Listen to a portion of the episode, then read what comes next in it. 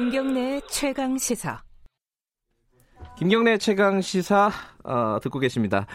지금 북한 문제가 이게 여러 가지 국내적인 상황이 복잡해가지고 관심에서 멀어져 있긴 해요. 살짝 뭐가 진전이 잘 안 되는 것 같기도 하고요. 이 와중에 트럼프 대통령이 무력 사용을 할 수 있다라는 발언을 했습니다.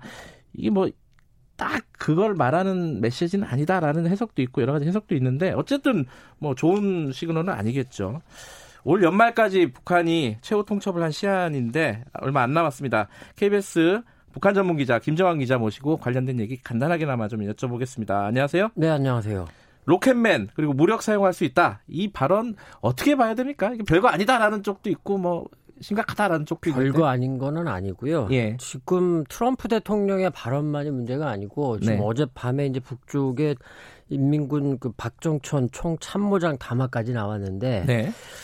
제가 걱정하는 건 지금 북미가 이제까지 반복했던 악화 경로의 초입에 지금 들어가려는 거 아니냐. 아하. 이런 대단히 걱정스러운 상황에 지금 들어가고 있습니다. 아하. 이거는 좀 간단히 볼 상황은 아니고요. 예. 물론 그 어제 나온 담화만 얼른 살펴보면 네. 표현은 되게 정제돼 있습니다. 네. 뭐 과격한 언사라던가 이런 거 없는데 내용은 굉장히 강경합니다. 음흠. 그러면서 간접적이지만 다 알아들을 만한 내용을 좀 담고 있습니다.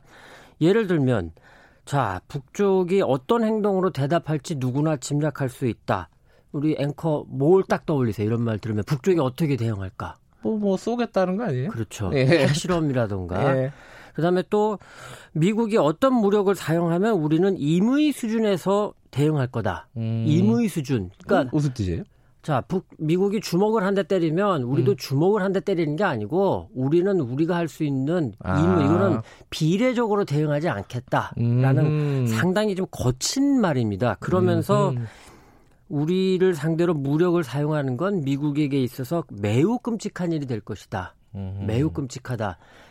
뭐가 떠오르세요? 이거는 미국 본토를 ICBM, 공격할 수 예. 있다. ICBM 다 알아들을 예. 만한 얘기를 좀 예. 간접적으로 쓰고 있는데 물론 미국 아, 북쪽 역시 이거를 그대로 하겠다는 건 아니죠. 그렇지만 예. 북쪽은 흔히 말하는 강경에는 초강경 음흠. 이거거든요. 그러니까 지금 말과 말로 지금 물론 표현은 정제돼 있지만 네. 상당히 이게 업, 그 상승이 될 수 있는 아까 말씀드린 악화 경로에 지금 돌입할 수 있는 네. 이런 상황을 지금 굉장히 걱정을 해야 됩니다. 그게 이제 거꾸로 보면은 뭐 해 뜨기 전에 가장 어둡다 뭐 이런 거 얘기 있잖아요. 네. 그런 거일 수도 있는 거 아니에요? 지금 구조적으로 네. 그말 그런 상황이 아니다라고 볼 수 있는 게 어. 지금 북쪽이 구사하는 거는 상당히 단순하다면 단순합니다. 네. 트럼프 대통령이 북쪽과의 관계에 있어서 자화자찬으로 가장 많이 쓰는 표현이 이거거든요. 핵실험 안 하고 있다. 네. 장거리 미사일 실험 안 하고 안 쏘고 있다. 네. 지금 사실 외교에 있어서 트럼프 대통령이 내놓을 만한 게 없죠. 음흠. 그나마 이거거든요. 네. 북한을 이렇게 관리하고 있다. 음흠. 그런데 북쪽 입장에서 보면은 그거 미국 대통령이 지금 그렇게 말할 수 있게 우리가 다 해줬는데 네. 우리는 뭘 받았냐? 받은 거 없다. 그러니까 우리도 이제 더 이상은 이렇게 안 하겠다. 음흠. 거기다가 지금 내년 대선이 이제 곧 아주 본격화됩니다. 네. 내년 2월이면은 이제 양당의 그 primary 예비 선거, 당원 선거가 본격화되는데 북쪽으로서는 당신이 지금 자랑하고 있는 거 그거를 깨겠다. 음흠. 근데 그거 깨기 싫으면 우리가 요구하는 거를 좀 들고 와 라. 음. 새로운 계산법에 좀 맞춰달라. 지금 이런 얘기인데 문제는 이런 거죠. 미국의 입장에서는 이런 어, 아마 다 많이들 아실 겁니다만 미국 영화라던가 드라마를 볼 때 위협받는다 블랙메일이라 그러죠. 네. 협박받는 거 미국은 굉장히 싫어하죠. 음흠. 더군다나 미국은 초강대국이라는 그런 입장인데 북한이라는 조그만 나라한테 협박받는다. 그리고 만약에 북쪽이 이렇게 요구하고 있는데 트럼프 대통령이 뭔가 양보하는 듯한 움직임을 보일 때 미국의 민주당이라던가 전문가들 아마 관료 네. 집단에서 트럼프 대통령이 북한의 협박에 굴복했다 음흠. 이렇게 될 겁니다. 그렇기 때문에 트럼프 대통령으로서도 사실 지금 어떻게 북쪽 입장과 조율을 해서 모양 좋게 하기가 상당히 쉽지 않은 좀 그런 상황이고 북쪽은 전통적으로 쓰는 게 다 아시지만 벼랑끝 전술이죠. 네. 지금도 그걸 아주 구사하고 있다. 맹렬하게 지금 구사하고 있다 볼 수 있습니다.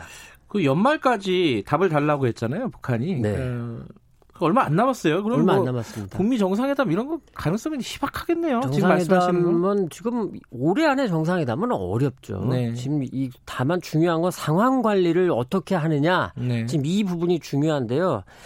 지금 16일, 15일, 16일에 이제 비건 그 대표, 특별 대표가 올 것으로 좀 알려져 있고요. 네. 이달 23일쯤에 한중일 정상회담이 있는데 그 기회에 아마 우리 대통령과 시진핑 주석이 만나지 않을까 이런 음. 기대도 있는데 좀 외교력을 총동원해서 북쪽을 좀 설득을 하는 이런 작업이 필요합니다. 그리고 지금 어제 그제 이제 북쪽에서 또 그 이달 하순에 전원회의를 소집하겠다라고 했는데 분명히 10중 8구 이거는 좋은 내용이 우리에게 음. 좋은 내용이 나올 수가 없는 지금 구조거든요. 음. 이거를 북쪽을 어떻게 상황을 우리가 관리를 하느냐 여기서 우리 정부가 정말 대단히 중요한 지금 이런 식으로 강 건너 불 구경하듯이 보고 음. 있는데요. 이러면 절대로 안 됩니다. 음. 이 지금 미국에 대해서 우리가 예를 들면 내년 대선 전까지는 우리가 운전하겠다. 음 상황을 우리에게 좀 맡겨달라. 그리고 우리가 그리고 이제까지 미국이 원하는 방향으로 많이 해줬는데 상황이 사실 좋아지지 않았다. 지금은 음. 좀 우리가 얘기하는 우리가 좀 구상하는 예. 방안으로 가보자. 알겠습니다. 녹록치 않은 상황이라는 거네요. 예. 예. 김정환 기자였습니다. 2부 여기까지 하겠습니다.